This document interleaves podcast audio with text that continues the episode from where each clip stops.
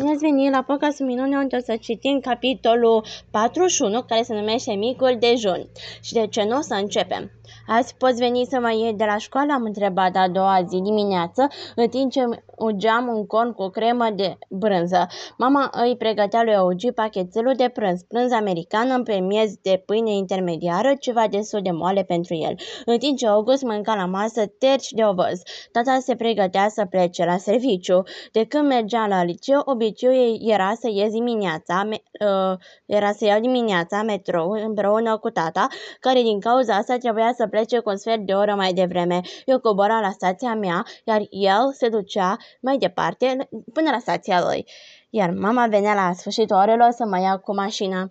O sun pe mama Mirandei să văd dacă nu te poate lua ea și azi, a răspuns mama. Nu, mama, am zis eu repede, mă iei tu, dacă nu, vin cu metrou. Și când nu mi se pare că ești destul de mare să mergi singură cu metroul, a zis ea.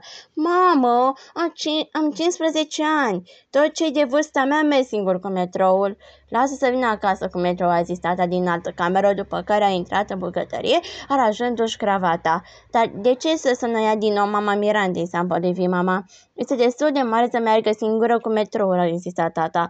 Mama ne-a privit pe amândoi. S-a întâmplat ceva? Nu s-a trezit în mod special niciuna dintre noi. Ei fi știu dacă venea la mine înainte de culcare, așa cum ai spus că facem, zise rotăcioasă. Of, doamne, via, zis mama, aducându-și aminte cum îi trăsese, îmi trăsese clapa cu o seară înainte. A lăsat jos cuțitul care tăia boabele de strugure în două pentru augi. Riscă să se nece cu ele din cauza dimensiunilor cerului gurii. Îmi pare tare rău, am adormit la augi în cameră și cum am trezit, știu, știu, am convințat eu indiferentă. Mama a venit la mine, mi-a luat obrajii în palme și mi-a ridicat fața ca să mă uit la ea.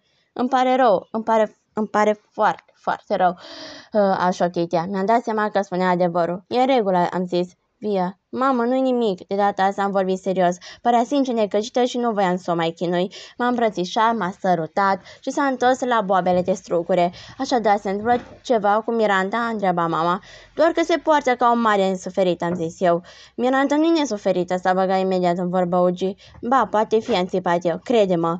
Bine, atunci vin eu să te iau, nicio problemă, a pus mama uh, capăt discuției, măturând cu cuțitul jumătățile de struguri într-o pungă de gustări. Oricum așa aveam de gând. Îl iau pe Oce de la școală cu mașina și pe urmă venim să te luăm și pe tine. Probabil că ajunge pe la patru fără un sfert. Nu, am zis eu hotărâtă până să termine ea ce avea de spus.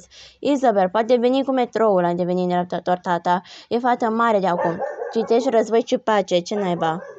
Ce legătură are război și pace?" reacționa nemulțumită mama. Înseamnă că nu trebuie să te duci să iei de la școală cu mașina ca pe o fetiță," răspuns tata sec. Ești gata, via? Ia geanta și hai." Sunt gata," am zis, apucându-mi rucsacul. Pa, mamă, pa, Ugi. I-am salutat repede pe amândoi și am luat-o spre ușă. Măcar e cartelul de metro?" a întrebat mama în urma mea. Sigur că are cartelul de metro," a răspuns tata exasperat de-a binelea. Da, mami, nu-ți mai faci atâtea griji." Pa, a zis, sărutând-o pe obraz. Pauriașule, uh, i-a zis și lui Eugi sărutându pe crește. Sunt mândru de tine, îți doresc o zi bună. Pa, tati, și ție la fel. Tata și cu mine am coborât în fugă scările abrupte din față și am luat-o pe stradă. Să mă sun de la școală înainte să te duci la metrou. A strigat mama după mine de la, de la fereastră. Nici măcar nu m-am întors, dar i-am făcut cu mâna, însă că auzisem. Tata s-a întors și a făcut câțiva pași înapoi. Război și pace, Isabel, a strigat el zâmbind și arătându-mă cu degetul. Război și pace.